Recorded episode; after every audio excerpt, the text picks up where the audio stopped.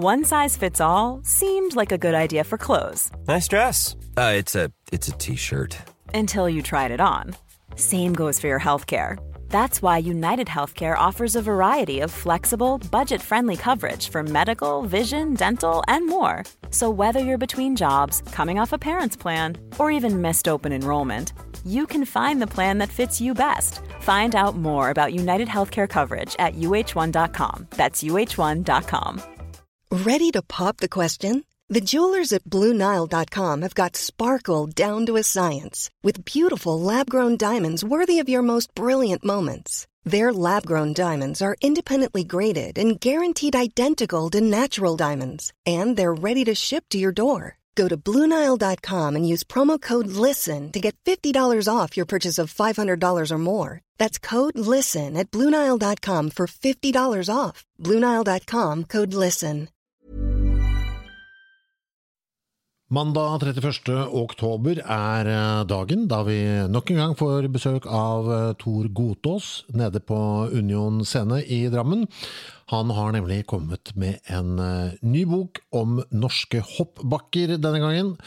Jeg tenkte jeg skulle slå på tråden til Tor her nå for å høre hva vi har I vente. Det er jo litt sånn... Ekstra gøy, kjenner jeg, og han skulle snakke med Tor på telefon, for jeg trodde han hatet telefon. Vi skal få se da. Det ringer I hvert fall. Hallo. Hallo, ja. Jeg tror det. Hører du meg? Hallo, ja. Det er veldig rart å snakke med deg på telefon. Jeg trodde ikke du drev med telefonen I det hele tatt. Jeg svarer jo fasttelefon på første ring, for at jeg sitter og jobber etter en fasttelefon. Har du? Jeg trodde ikke fasttelefonen fantes lenger, jeg.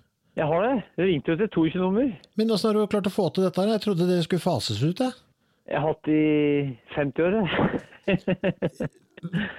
Men er det en sånn grå en?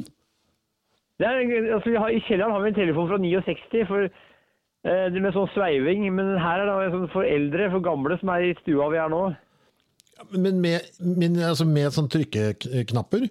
Ja, ja, altså, det går ikke an å legge en svarer. Det er ikke noen svarer her, så det er gammeldags telefon. men, men kjører du telefontid? Er det bare et sånn visst tidspunkt på døgnet hvor folk kan ringe deg, eller tar du den uansett? Jeg tar uansett, men, men jeg gjør intervjuer gjør jeg stort sett bare på kvelden, og da sitter jeg I en stol her I stua I hjørnet, og så har jeg telefontid, og så prater jeg akkurat som folk gjorde I gamle dager, og så, men jeg svarer alltid når jeg sitter og jobber, og så, og på første ring.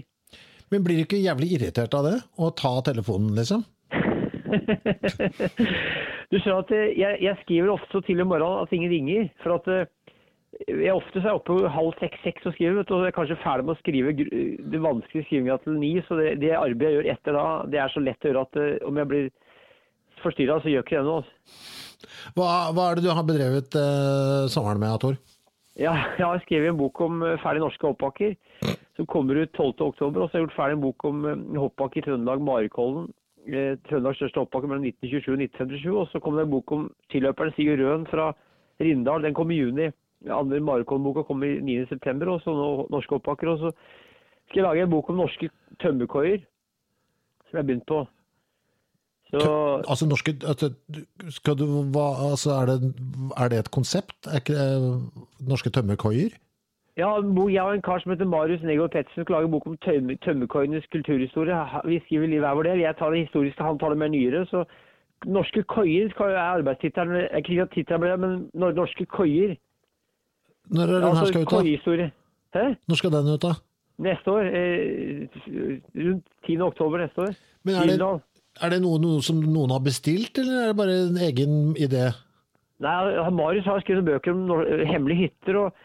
Det er, det er litt egen idé, og så litt han, altså vi har pratet om det, eller han, vi pratet møttes I fjor, så pratet om det, så ja, det er jo tømmerkøyer, vet du, og skogsarbeidere, og det er mye historie I køyer, så det blir en vandring gjennom køyehistorien, og eneboere, så jeg, jeg har jo særlig interesse for eneboere, eremitter som bor I køyer, så det, det er mye artig å skrive om det her, altså. Men vi må snakke om dere hoppbakkene, når er det hoppebakkeboka kommer da?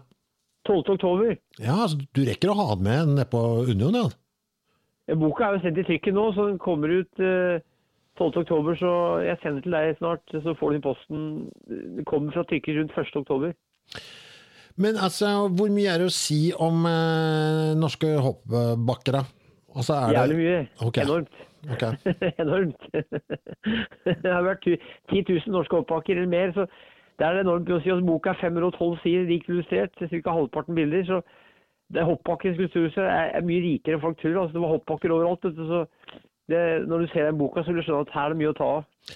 Men har du måttet reise rundt og se på hoppbakker ja. Og sånn? Ja, okay. Jeg har gjort det, så jeg har vært rundt og sett mye gamle hoppbakker. I fjor så var jeg og så på, i løpet av en dag så er jeg fem tusen nedlagte hoppbakker i Ringsaker kommune der jeg vokste opp, og så gjennom året har jeg egentlig vært og sett på ganske mange hoppbakker uten å tenke på den boka, for jeg har hatt interesse av gamle hoppbakker, for jeg vokste opp med to hoppbakker, så det er noe med at hoppbakken er jo vår tids stavkirker, vet du, det er tjueåtte stavkirker i Norge, tror jeg, og det var jo tusen på det meste, og det var jo kanskje tusen store hoppbakker, og så hoppbakken er, er, er symbolet på hoppsportens storhetstid, og stillaser som, som ruver over skogen er fint å se på, så jeg synes det er artig med, med gamle hoppbakker, altså. Men hvem er det man kan snakke med da, når du skal ut og gjøre research til dette her? Er det, snakker du med ingeniører, eller snakker du med hoppere, eller hvem er det du snakker med? Gamle, gamle gubber og hoppere, og så hvis du tar en viss alder på gubber, så har alle gubber i Norge hoppet på ski, så hvis du levde i Norge på femtitallet, så hoppet alle gutter på ski, og hvis du ikke bodde der det var snø, så drømte du om å hoppe på ski, så alle norske mannfolk over seksti til sytti år kan prate om skihopping eller hoppbakker, så det er ikke noe vanskelig filosof, det er heller det å begrense seg som er utfordringen, så jeg måtte nesten begrense meg, for at jeg kunne skrive ti bunn på fem hundre sider, så jeg kunne skrive fem tusen sider, men boka altså er på fem hundre og tolv sider, rikt illustrert, mye gamle bilder, så det har vært veldig artig å skrive den, og det er noe som er ferdig med å bli borte, vet du, mye av den tradisjonen her, så jeg er jo folkemusikalsk, og da skriver om det som er ferdig med å bli borte. Hva synes du vi folk skal gjøre, som skal for å forberede seg til, hva er det sånn bra ting å gjøre, før vi skal liksom gå i gang med dette her, eller for lytterne da? Hva tenker du? Tenk gjennom hvor, hvor, hvor stort skihoppingen har vært i Norge, for det var der folk samlet seg om vinteren, og på Sørlandet, på Vestlandet, i Nord-Norge, overalt var det hoppbakker i Østfold og Lindesnes, og tenk at skihopping det var utendørs en slags katedral, altså nordmenn var, og, og for i hoppbakken så så det alt, så besteforeldre til de som er unge i dag, de gikk på hopprenn, oldeforeldre gikk på hopprenn, alle gikk på hopprenn, kjerringer, gubber, unger, alle så hopprenn, for det, de tøffeste gutta hoppet på ski, og de hadde, så det er noe med at der, vi gikk på ski ut av Union fra Sverige, hoppet på ski, og hoppsporten er en norsk oppfinnelse, det kan ingen nekte på, det er nesten ingenting i Norge som er norsk, men hoppsporten er norsk, altså hoppbakken er en norsk oppfinnelse, så enkelt er det. Er det sånn at i gamle dager så var det liksom datidens festival? Og dra på hopp? Ja, ja, ja, ja riktig festival, og det, og det var ukentlig, det var ukentlig hver eneste helg. Det var på søndag etter kirketid, etter kirketid på søndag var det festival, det var, og der var det alle generasjoner sammen, og det var, folk pynta seg, og så var det en som stod med en kornett på hoppet, eller trompet, og blåste som signal, og så hoppa gutta med fine, fin bakoversveis, og fine skigenser, og nypressa strekkbukser, og så, og, så, og, så var, og så gliste folk når gutta datt, for det var, det var så små bakker ut, ofte at folk ikke slo seg her, men det var latter, mange som datt ut, ofte kunne halvparten av, før krigen kunne halvparten eller tredjeparten av deltakere i et renn dette. Men er det noen særlig hoppbakker å, å gå og kikke på nå? Jeg, jeg er jo i Drammen, er det noen gamle hoppbakker igjen her i mitt strøk for eksempel? I boka mi står det at Drammen, der var det hopper en alder fra atten femtitre, så i Drammen var det Drammenskollen som ble lagt ned midt på sekstitallet, det var Konnerudkollen er i drift, Gjerpenkollen er i drift, mener jeg.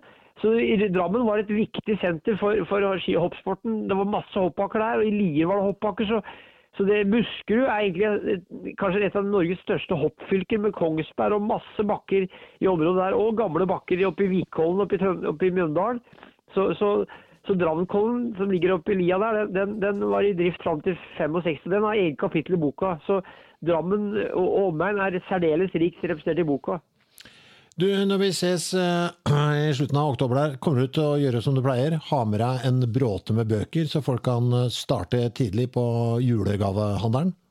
Jeg tar med bøker som jeg selger for hundre per stykk av de gamle, eller fem for fire hundre, eller den nye boka redusert pris. Så det, jeg har med masse bøker som er signert, og det er artig hvis folk vil ha julegaver, for da, det er, jeg har jo skrevet nå førtifem, det er her bok nummer førtifem, så jeg tar med en god del av de titlene, ikke alle, men jeg tar med en god del forskjellige bøker, og av de gamle, og så klart noen eksemplarer av norske oppbakker.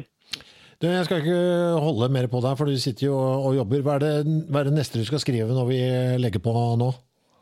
Jeg skal skrive litt om uh, en enebor som uh, bodde i et tømmerkåre, som uh, Han gadd ikke å, han gadd ikke å gå på do, så han bare dreit på en planke og kastet ut, og så gadd han ikke å fyre høgge ved, så han hadde en ve, en, dro bare stokken inn døra, inn i ovnen, så han, han gadd ikke å, så han hadde vedfyring på den måten, han hadde en tømmerstokk som han dro lenger og lenger inn, etter, etter som han brant opp, altså. Han sitter jeg og skriver om nå. Han het Ludden. vi, vi ses om ikke så lenge, Tor. Suverent, ha da! Ha da! Even when we're on a budget, we still deserve nice things. Quince is a place to scoop up stunning high-end goods for fifty to eighty percent less than similar brands. They have buttery soft cashmere sweaters starting at fifty dollars, luxurious Italian leather bags, and so much more. Plus, Quince only works with factories that use safe, ethical, and responsible manufacturing. Get the high-end goods you'll love without the high price tag with Quince. Go to quince dot com slash style for free shipping and three sixty-five day returns.